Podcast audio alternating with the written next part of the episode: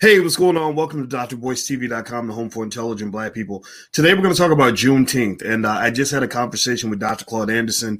Uh, we talked for a little bit, and he gave me his feelings on Juneteenth. He shared his sentiments with me, and I wanted to share them with you. Uh, he gave me some notes. I took notes, and I also have some references from one of his books that I want to read to you uh, to explain exactly why he has a big problem with Juneteenth. Uh, I want to make this one hundred percent clear. Doctor Claude Anderson is not happy with the federal holiday, Juneteenth, and all that. He's happy you get the day off from work, but there's a whole lot more to it, and I'm going to break some of this down for you. So do me a favor, hit the thumbs up button, share button, subscribe button if you have not done that yet. We're going to get started on Doctor Boyce T V dot com right now.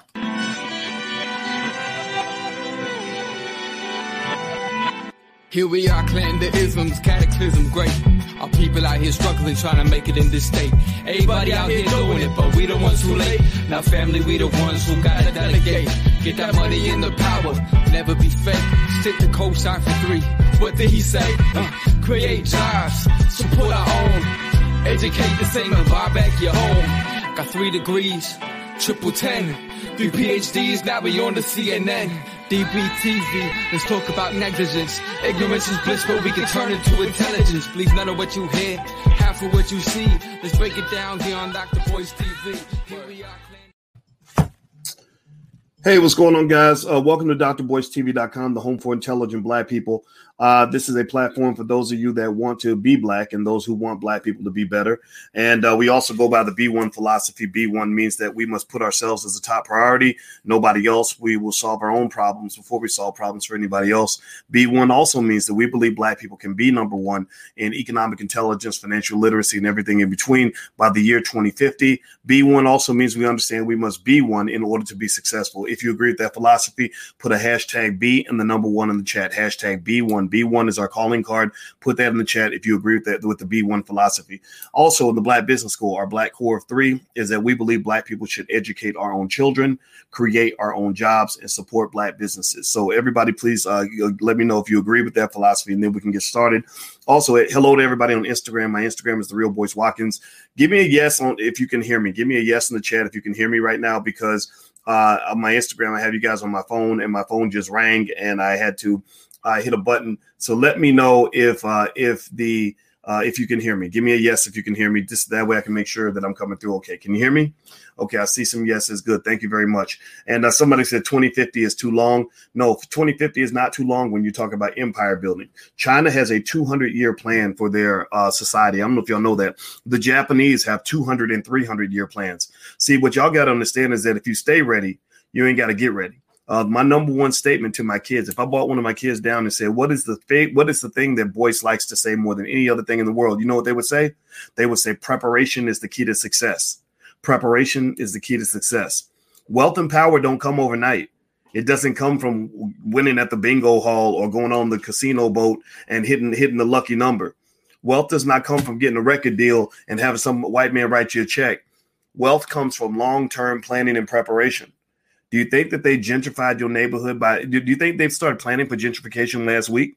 Give me a yes or no. Give me a, give me a yes or no. Do you think gentrification, do you think last Tuesday they said, hey, we're going to go and gentrify all the black neighborhoods?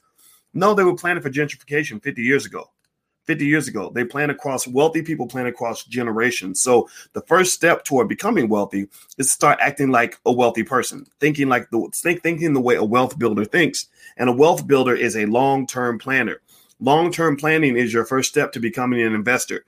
The life that I live right now, and, I, and I'm not a guy who's on Instagram flexing, pretending to be happy with my life. I really am happy with my life.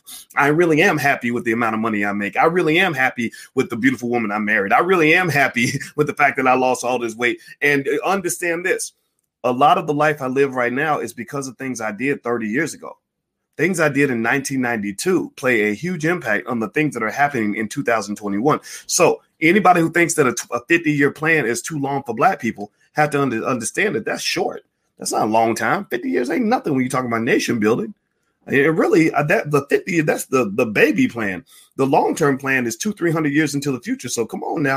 We got to grow up a little bit. All right. So do me a favor. Hit the thumbs up button. Please hit the thumbs up, share, subscribe button if you haven't done it yet. Uh, I just had a conversation with Doctor Claude Anderson. And first of all, let me just stop for one moment. I'm, I, sometimes I'm a little bit too business oriented. First of all, I want to say happy Father's Day to all the daddies out here that are doing the damn job, getting it done, getting it in, putting it in, making it happen. Thank you to all the biological daddies. Thank you to all the step daddies. Thank you to all the bonus daddies. Thank you to all the part-time neighborhood daddies. Thank you to all the daddies who are coaching youth football teams and mentoring little boys who don't have a daddy. Thank you to every black man on this planet who cares about black children. That is a daddy to me. You are a daddy. You are a father. I don't care if you never gave birth to a child. God bless you. We love you. We appreciate you one hundred percent. Now, now I'm going to take a minute and I'm going to take in. You can you can give me. I, I'm going to go ahead and, and celebrate if it's, if it's okay. I hope I have permission to do this. I'm going to go. Today is my birthday. Uh, and it's my fiftieth birthday, so the big five oh. So I will take in all the happy birthdays that you have for me. Go ahead, come on, go ahead, uh, just shower it on me. My daughter called me this morning, and she she sang "Happy Birthday" to me. Then she started beatboxing. It just sounded crazy, but it was the most wonderful thing in the world. I wish I could have recorded it because I would have kept it for a hundred years. So yeah, so I will go ahead and take in the happy birthdays. Okay, so so forgive me for taking that moment. I know that it's it's, it's probably a little long winded because y'all want me to get to the point, but I got to go ahead and do that to let y'all know I'm not a complete nerd in terms terms of being focused on the task at hand, because I'm really thinking about what I want to share with you. I just want to take a moment to let you know that I am appreciating the moment and I love you very much. All right, so here, here's the deal. So I called Doctor Anderson today, and Doctor Anderson is my second father. I have a, a, a well, actually, I have three fathers. I have a biological father uh, named Boyce. I have a father father who was my technically my stepfather, but he was my real father. And then I have Claude Anderson, who is my next father. That is my intellectual father, uh, and I is spiritual. I love this man immensely. So I called him and wished him a happy Father's Day. And we got to talking about black folks. And let me tell you, Doctor Anderson loves black folks to the T. He loves you so much. He all he talks about is black people. Even when y'all ain't thinking, even when people ain't thinking about him, he's he's thinking about black folks. He's talking about even whether he's he's on, whether he's on the speaking tour or not. He's always sharing ideas about black folks. And one of the things we were talking about today was this Juneteenth holiday. This Juneteenth federal holiday. Now, give me a yes or no if you feel a little bit weird about this Juneteenth holiday. Give me a yes or no if you kind of feel like there's something missing here. Uh, give me a yes or no if you kind of feel like, well, maybe they, they skipped a step, right? I, I don't know about y'all, but I, I personally felt like, okay, wait a minute. We, you, we we can't get you to say the word reparations, but you're giving us this symbolism. Uh, you promised to meet with Ice Cube after the election. The Biden administration promised to meet with Ice Cube and his his team of scholars. Uh, he has he has a team of scholars. It's not just them talking to a rapper. This ain't this wasn't a Cardi B conversation. This was a conversation with him and his team of scholars. And I know these scholars. They're very, very bright. Uh, they promised to meet with him after the election. They did not follow through with that promise because we he and I, Cube and I, knew it was B S from the jump. We said, oh, yeah, they they they they, they really planned. Yeah, they're really going to meet us after the election. Yeah, right.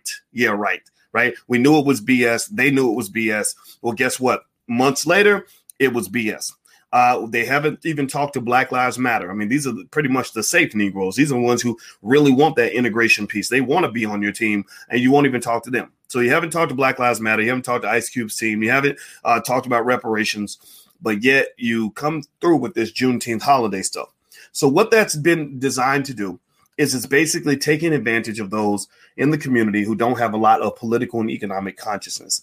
That is, they're, they're appealing to the uh, lowest common denominator in the sense of people who will just settle for anything. You know, it's like the guy who comes to the club and wants to meet a woman. And the first woman says, well, you know, I'm here to meet a man that uh, I can maybe one day marry. And he says, no, that's too much for me. I don't want that responsibility. And then the the, the next woman, he she said, she says, well, I expect a man to treat me with respect and to commit to me at some point. If it's a quality relationship, he says, no, nah, no, nah, I don't want all of that. Then another one says, look, I just expect a man to take me out to eat a couple times and just be nice to me. You know, we, it ain't got to be serious, but I just want to be nice to me. He's like, no, no, no, that's too much. I can't afford. Who can afford to go to Burger King with those prices, right? But then you run into the bottom of the basement. You run into that person who says, I'll go sleep with you in the bathroom. I'll just, you know, you you just drop it like it's hot. Cardi B told me that that uh, that that if you give me a couple dollars, I should shake it for you or do whatever you want. He says, that's my woman. That's the one that I want. Right. So basically with black folks, you have different people with different standards. You have different levels of standards in terms of what we expect. So you got the black folks at the top who say, cut the damn check, and don't just make it a little check. Make it a big one. Don't make don't give us the wrong check. Give us the right check. Don't give us the tiny amount. Give us the real amount. Don't give us the little kid money. We we want the big boy money. Right. Those are the people that they don't want to talk to because those people have receipts. They have books like Black Labor, White Wealth, written by Doctor Claude Anderson, which ex- extensively and in detail explains the whole reason why Black people deserve reparations. There, there's no study needed. There's no reason to spend seven years looking into it. Doctor Anderson has been looking into it for forty years, and the receipts are all over the place. That's a delay tactic. That is a delay tactic. That's what that's a game in politics. They just delay, right? And then you got Black folks who who say they'll take, you know, maybe a medium-sized check. Like, look, we just want you to do something. Just do something that we can touch and feel, and and that's okay too. I'm not dismissing those individuals at all, uh, because because I can get that. I understand why you might be in that category to say, look, we we we don't get fifteen trillion, but we'll take five trillion, or maybe even two trillion, three trillion, whatever. I don't agree, but that's fine, right? And then you get another tier below where, where you maybe you get Black folks that want maybe some federal subsidies and small business loans and things like that. And then you get Black folks that just don't want nothing. They don't want nothing except the uh, possibility that they can go to the grocery store and have white folks uh, sell them, you know, sell them some beef jerky without calling them the N-word. Or they want to celebrate the idea that they can go work for a white man's company for the rest of their lives and leave nothing to their children. Or maybe that they can go and live in a white neighborhood, or or maybe they could go to a big white university and have white folks bring them in and let them, you know, maybe, uh, I don't know, maybe take a class on critical race theory or something. And that, no disrespect to that. I'm not disrespecting that. Right. But but but really, They're, they're not really at the, the same space we are. So to some extent, people like us are a little bit radical. I think the B one philosophy is a lot for people to take in. I don't think it should be, but but you know, because I think putting yourself at the top of the priority list is okay. I think it's okay to be Black first, but some people think that's a little bit too much. We're asking for too much. And I think that those people that are at the bottom of the barrel are the ones that they're appealing to with this Juneteenth holiday. Uh, because here's the deal. Here's the deal. The Juneteenth holiday is symbolism. That's all it is, pretty much. That's pretty much all it is. I mean, you know, there is that added benefit that it is a federal holiday, which means you get to take off work. Fine. Um, you're going to start seeing it become corporatized. You're going to have, you know, uh, the Juneteenth mattress sale at your local, you know, mattress company, right? You are going to have these stupid Juneteenth dinners at these racist universities that don't even hire Black people. They don't hire any Black people. They use up Black athletes and take, a, you know, a billion dollars in wealth out of the Black community every year.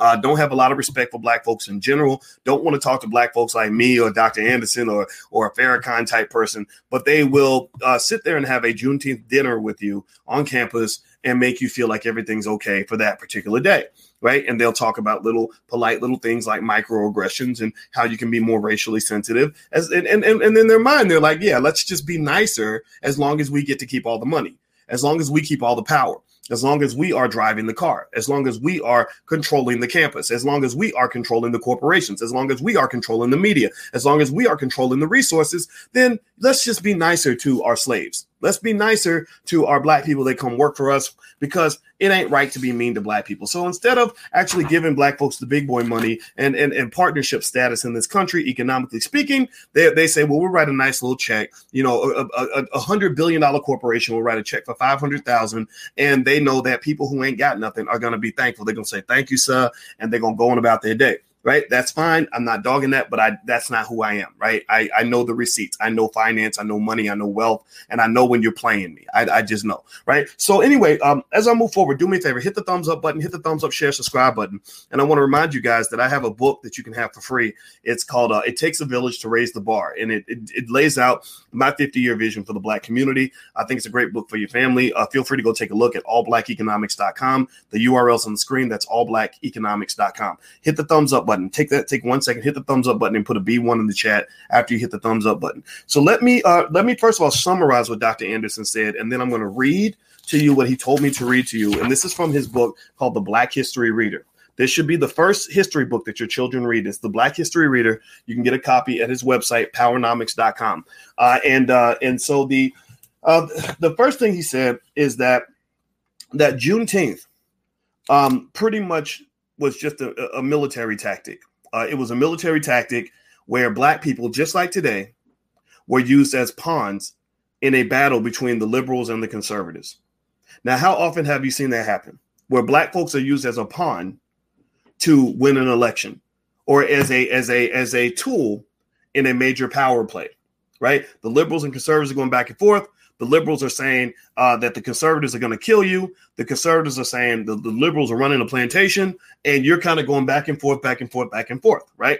You're literally like a hoe trying to pick which pimp you want to go work for. Like, well, your bitch told me. Well, nah, yo, nah, your bitch told me. Right. Like it's, it becomes literally like that movie, like the Goldie the Pimp arguing over which guy owns this woman, right? When really she should be owning herself, right? Really, she should be walking out of that whole situation, but maybe her self-esteem isn't intact, like a lot of our people. So they're scared to kind of say, I'm just going to be B one. I want, I want to own me. You're not owning none of this, right? But but that's what they do. So so basically, this game has been going on for hundreds of years. It isn't just something that just started uh, this week. It's not something that just started in the last election. It's something that has been going on since forever.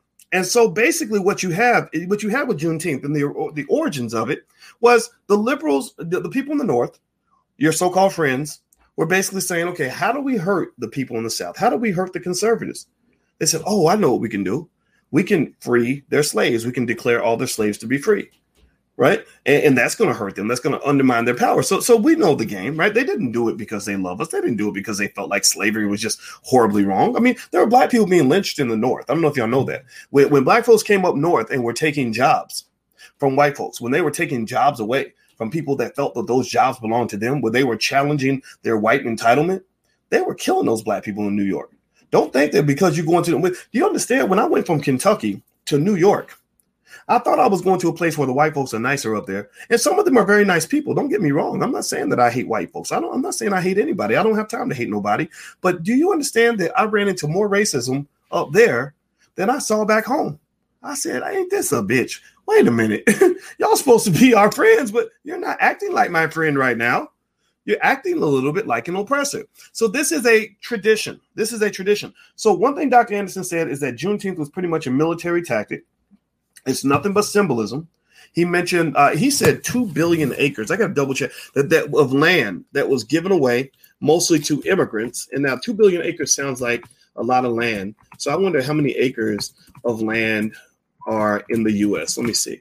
The U S has two point four three billion acres of land. So yeah, two billion sounds like an accurate number.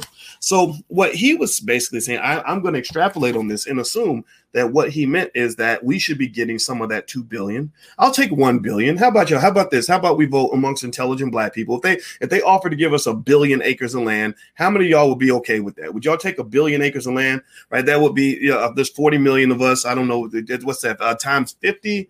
Is that the number? Yeah, fifty acres. So that's fifty acres and a mule. I think forty acres plus interest, right? Maybe, but we deserve a lot more interest than that. But I would take a billion acres of land. That that would be a nice, a nice federal proclamation. Wouldn't, wouldn't you agree? I, that that would be that would make me happy. And so uh, he says also. So he says that basically the immigration was used to harm you. Uh, the immigration policies in the United States were used to dilute your votes uh, to the point where eventually your votes won't mean anything.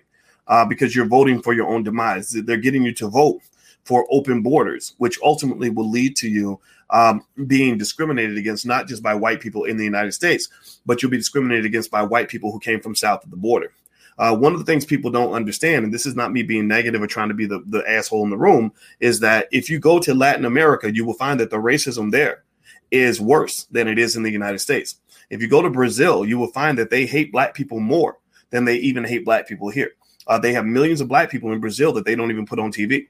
So the point of the matter is to say that anybody who makes you think that there is some sort of broad coalition between black people and every single person who comes from Latin America, that's nonsense. It doesn't mean that there's not a coalition or potential connection with, with say, um, uh, Afro-Latina uh, folks, right? Black folks who are from Latin America, who are like us, who go through what we've gone through. That coalition is real. But the, the idea that some blonde-haired, blue-eyed person can come from Colombia and connect with you because you're black, that is just not true, right? So just make sure you don't go through life thinking that, because you're going to be wrong. Now, uh, one other thing Doctor Anderson mentioned that I did not know is he mentioned that there were actually five. Did, give me a yes or no if you knew this. There were five Emancipation Proclamations. Did y'all know that? That there were five different Emancipation Proclamations uh, where black folks were pro- proclaimed to be free, right? And that was just a little factoid. And he asked me specifically to read from his book, uh, The Black History Reader, which everybody should read, uh, it, on page one oh nine. And I'm going to read it's qu- and he, what he does is he answers a series of black history questions that they'll never give you the answers to in school. So if you want your child to be versed on black history, I encourage you to have them read this book and have them memorize the answers to all these questions, because that would be an adequate history lesson for them. So hit the thumbs up button. Please hit the thumbs up, share, subscribe button. And my Instagram is TheRealBoyceWatkins. It's right there. So follow me on Instagram if you haven't done it yet. And uh, hit that thumbs up button and put a B one in the chat. chat once you're done. I'm going to read this to you. It says this on page one oh nine of the Black History Reader. It says, considering the fact that in the twenty-first century, blacks are still treated as a socioeconomic underclass and political outgroup, the real legal status of blacks in America is unclear.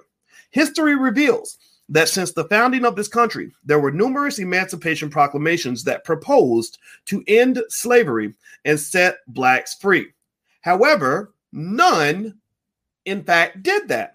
The nation's first Emancipation Proclamation was proposed by Lord Dunmore, the British Royal Governor of Virginia, in November seventeen seventy-five, on the eve of the American Revolutionary War. Lord Dunmore offered freedom to any slave who would take up arms against the colonies and fight with the British troops.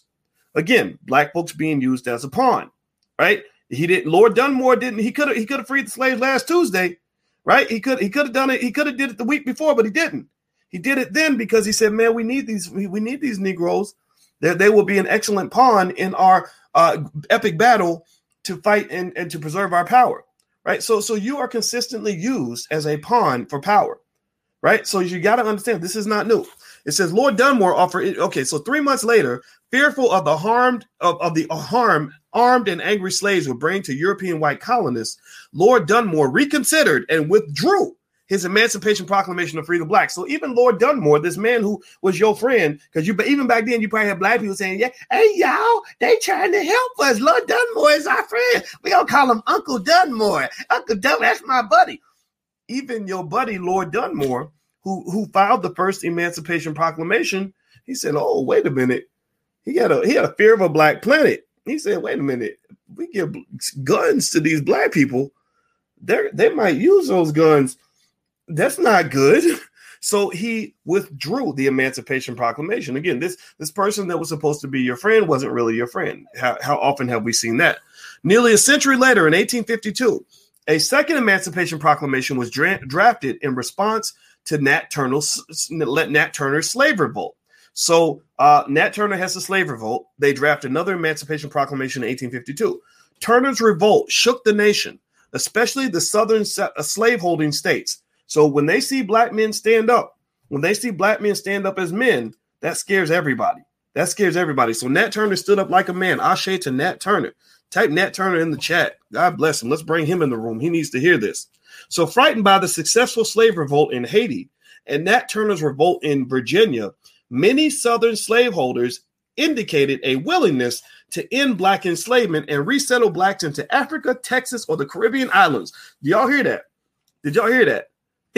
So they said that because Nat Turner stood up, because he, he he wasn't buck broken, he bucked up on him. And in Haiti, they bucked up on him. That's what happens when you punch the bully in the mouth. The bully starts to reconsider whether or not bullying is an adequate strategy, right? So Toussaint and Nat bucked up. They showed them what a real man looks like. And they said, you know, maybe we should probably not try to enslave this group of people, because apparently there's some real men up in the bunch. See, so black man, dear black man, when you start bucking up and start showing your manhood, they're going to say, ah, maybe, maybe Tyrone's not fit for slavery. Maybe, maybe we need to make another arrangement. And, and, and then they said, we need to get these Negroes out of here. Right? They said, we don't want them to be our neighbors because we're scared, because white guilt's kicking in. They're thinking, my God, if I were them, I would want to kill me. So they said, look, let's free them. Let's send them to Africa, Texas, or the Car- Caribbean islands. Shortly thereafter, the mere thought of over four million angry, armed blacks in the streets quickly galvanized Virginia legislators to offer what constituted a third Emancipation Proclamation that proposed simply to abolish slavery. Ironically, nearly half of Virginia's legislators voted to abolish slavery in Virginia, the birthplace of black American slavery. They came just a few votes short of ending slavery and preventing the Civil War that followed. So they came real close to doing the right thing. Now, now, mind you, pay attention now. Here's what I'm picking up on this as I'm reading this. I have not read this chapter yet, but this is this is my processing of this. What drove them to do the right thing was not the fact that it was just the right thing to do. They weren't driven to do the right thing because they held hands and saying, "We shall overcome with you" at the local church. They weren't driven to do the right thing because you you had a march and a, and a protest in the streets. They were driven to do the right thing because you stood up and said, I'm going to make you, if, if you don't make yourself an honest man today, I'm going to make you an honest man by putting this foot square up your ass. That that's my type of civil rights movement right there. That's my type of that. That's my that. This is the Black history they don't teach you in school. They, how many of you have ever had a white teacher in, in history class ever teach you any of this? How many of you have ever had anybody teach you anything like this at all? Give me a yes in the chat. Give me a no if you haven't. I bet none of you have ever had a white history teacher ever teach you this part of Black history. You probably don't even know that there's more than one Emancipation Proclamation. You probably thought there was just one. Abraham Lincoln decided that he wants to free the slaves, and there was a statue of him patting a slave on the head like a damn dog. You might have seen that statue where the slave is down like this and Abraham Lincoln's patting him on the head. I think I saw, I could have swore I saw, like, no, you don't know, no, I saw a mural of Abraham Lincoln when I went to Howard University. Man, y'all got to get rid of that. Come on now, give me a break. But what made them pass these laws was the fact that Black people stood up. Do you understand? They they did this out of fear. You know, again, this is this is how you deal with a bully. You don't deal with a bully by trying to negotiate and be polite and become friends. What you do is you you let the bully know, hey, I'd like to be your friend, but since you're choosing another form of diplomacy, how about I come up and just stab you in the testicles, and then we'll just see how how that bullying thing is working out for you. I might still get my ass whooped, but you gonna bleed too. And that's what Nat Turner did for you. That's the that's the legacy this man left for you. Sure, he died early. He like my grandfather that went out, you know, I told you about my grandfather, Albert Sanders, who hit the white man upside the head with a brick because he called his wife the N-word and stepped on her foot. And, and then they lynched him. They killed him. But I'm talking about Albert one hundred years later because he died as a man. And I'm very proud of that. If he lived as a coward, I probably wouldn't even know who he was. So so just know that sometimes going out for the right reason is better than living a shameful, pathetic life. Hit the thumbs up button. Please hit the thumbs up button. I'm going to keep reading this, and I got to go pick up my daughter. Today's my birthday, and we got to we doing birthday party stuff. But I, I but y'all, I love y'all, and I got to come. I, I love Doctor Anderson. I talked to him. He shared this. I wanted to share it while it's fresh. Uh, he's not feeling well. That's why he can't come in right now. But the minute he feels better, he will be back. Uh, but I, I told him, I said, anything you need, um, I, I'm, I'm here for you. So here's, here, I'm going to read the rest to you. It says, a few years later, on January first, eighteen sixty-three, after the Civil War had begun, President Abraham Lincoln reluctantly offered the well-known Fourth Emancipation Proclamation that, that did not free a single Black slave. Even though it was symbolic, it gave Blacks some sense of hope, which they recall annually on Juneteenth Day. Contrary to what so many Blacks believe, pay attention now, he's giving you the facts here. Contrary to what so many Blacks believe, Abraham Lincoln signed the well-known Emancipation Proclamation in an effort to save the Union, not out of love or compassion for Black slaves. So again, just like in the two thousand twenty presidential election, two hundred years ago, you were also being used as a pawn. You were always a pawn in somebody else's bigger battle. So, so he was trying to save the Union. They said Lincoln's proclamation was a propaganda ploy to lift the spirits of the tired Union troops as well as expectant Blacks. The proclamation announced that all persons held as slaves within any state in the rebellion against the United States were henceforth forever free. President Lincoln had no control over the rebelling Southern states and had no constitutional authority to abolish slavery in the loyal states. Consequently, Black slaves actually had to wait until the end of the Civil War and the passage of the thirteenth Amendment to the U S Constitution before they gained quasi-freedom. So the Emancipation Proclamation did not free you.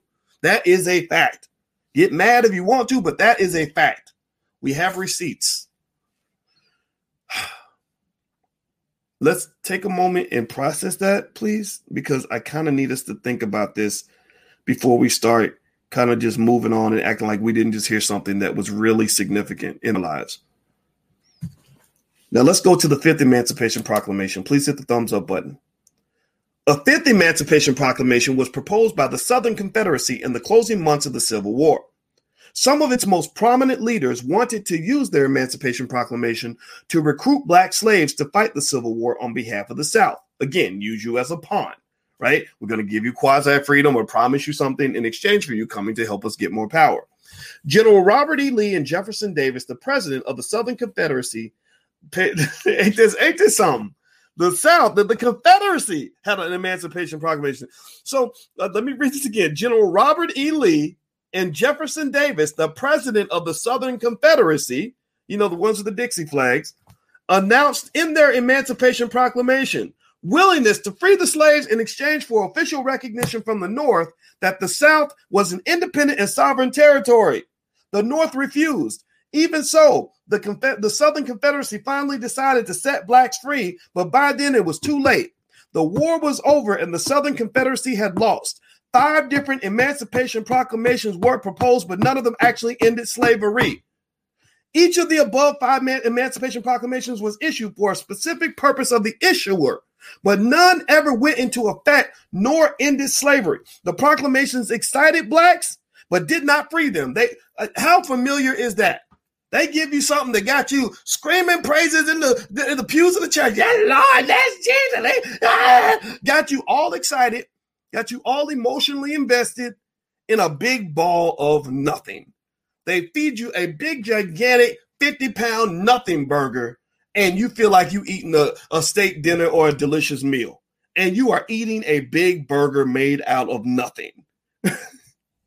So it says, so it says also here, I'm going to read this last part. The proclamations excited blacks, but did not free them. This is the reason the thirteenth Amendment to the U S Constitution was necessary. Even then, the freedom offered was tenuous, qualified, and led to Jim Crow semi-slavery. So really, you still ain't free. You really, you, you still ain't free. And, and, and, and I mean, but process this for a moment. This last paragraph is a trip. That, that the, the actual... The only Emancipation Proclamation out of the five that was actually executed was executed in the South. In the South, and again, using you as a pawn to get power for themselves. So that's a, that's a, actually a good thing, and, and it's, it's a it's a bad thing, but it's a good thing in an awkward kind of way. So here's what I'm seeing right now: the North and the South are going back and forth at it with each other. So the North says, "Hey, Negroes, if you help us out, we'll give you a better deal." And then the South says, well, well, if you help us out, we'll give you an even better deal. Well, I, I don't think that's too terrible. I think that's actually, that's what you call negotiation. That's what you call using your leverage, maybe. I don't know. I mean, because I think about this, right? You you think about when Ice Cube was meeting with the Biden administration, and, and they were saying, we're not going to give you nothing because we don't owe you nothing. But then he said, okay, well, I'm going to go talk to the other side and see what they'll do. And so then they come along and they say, well, we'll give you half, we'll give you this, you know, we'll give you a big infrastructure plan. I, I forget how many billions of dollars it was or whatever, right? Again, I, I don't know. Again, maybe they were BSing, maybe they were lying. I don't know. I don't remember the exact numbers, but but they were negotiating because they were in a tug of war, and black people had the leverage. We were the tipping point. We are the only major voting bloc that exists in America. So the direction of our vote can change the direction of the country. Malcolm X said that sixty years ago. This ain't nothing new. Malcolm said that. Go read his speech, The Ballot or the Bullet. That's what he says. He says, you have the power to change the whole election, but you don't want to go and actually negotiate. You're like, well, if I, if I talk to the conservatives, that means they're going to call me a Trump supporter. No, you're not a Trump supporter unless they earn your support. But my God, the worst way on earth to ever negotiate anything is to commit to something when nothing has been promised to you. Do you understand? In every negotiating book ever written, they will tell you that that is the dumbest way on earth to negotiate, is to overcommit. I taught stock options at, at Syracuse University. First thing that we teach them is that options always have a non-negative value, that when you have options, you have something of value. So when somebody takes away your options or you give your options away, you should be compensated for that. They should be paying you for that. You give your options away for nothing. What is wrong with you? How stupid and crazy do you have to be to give your option away for nothing?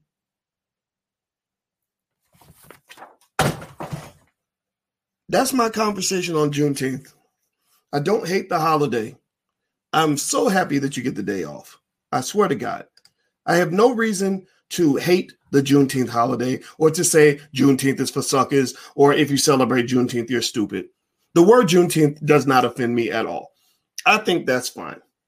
But what I'm simply saying is that Juneteenth is like receiving.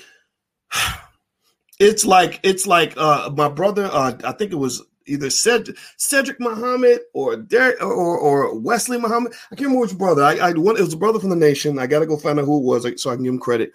He said that if you go to a restaurant and you order a steak dinner and then they bring you the gravy, you're going to say, that's not what I ordered. You're not going to sit down and have a dinner of gravy and act like everything's okay. You're going to say, I'm sorry, that's not what I ordered. Please bring me my steak and my baked potatoes. Well, the Juneteenth holiday is in that category. That's like getting gravy when that's not what Black people ordered. You didn't order a Juneteenth federal holiday. You ordered reparations. That's what you ordered. You ordered some other things. You, you reparations is, is near the top of that list of things you ordered. So they're delivering something to you that you did not order, because what they're delivering to you is something that is called symbolism, and symbolism has no price. There is no challenge for them to deliver to you more symbolism, because that's what they've been feeding you for hundreds and hundreds of years. Do you get what I am saying? Do you understand the words that are coming out of my mouth? Well, I'm going to go. I shouldn't be getting this mad on my birthday, and I and I got to get out of here. I'm going to spend time with my family. But I wanted to share this message because I spoke to Doctor Anderson today, and I wanted to share it while it was fresh on my brain. And, I, and I'm going to allow you, based on what I just shared with you, to form your own point of view on all of this. But you know pretty much where I stand. I'm not real excited about the Juneteenth holiday. That's not a big deal to me. It's easy. It's a nothing burger for the most part. All right. So I'm going to go, guys. Hit the thumbs up, share, subscribe button before you go. My Instagram is The Real Boyce Watkins. Please feel free to follow me there. Also, if you want to come and hang out with us in the Black Business School, we have stock market investing class every Tuesday. Uh, we have crypto class also Tuesday nights at eight o'clock. So if you want to join, uh, if you want to just talk to one of our people or get started for free, go to the black business school dot com. The U R L is right there on the screen. The Black Business School sponsors everything that we're doing out in the community. So God bless you guys. Have a great day. Happy Father's Day to all the real daddies out there. And, and I'm not talking about biological daddies. I'm talking about daddies who are doing the damn daddy thing. The, the father is precious. The father is important. The father is the protector, provider, the regulator. You hold it down. You protect the community. Building a better Black man is critical to building a better Black community. You cannot move the community forward without the Black man. And you cannot move the community forward without supporting the Black woman. So let's support each other. Let's make ourselves great. And God bless all of you. I hope you have a wonderful day. Thank you for listening. Hit the thumbs up button on your way out. I'll see you guys soon. Take care. Peace.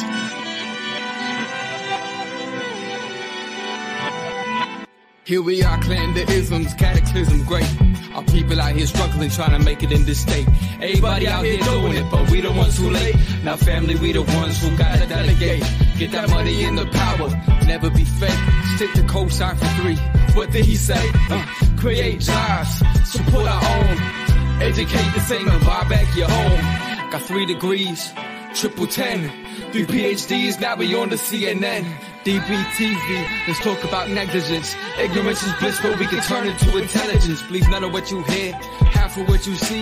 Let's break it down here on Doctor Boyce T V. Here we are.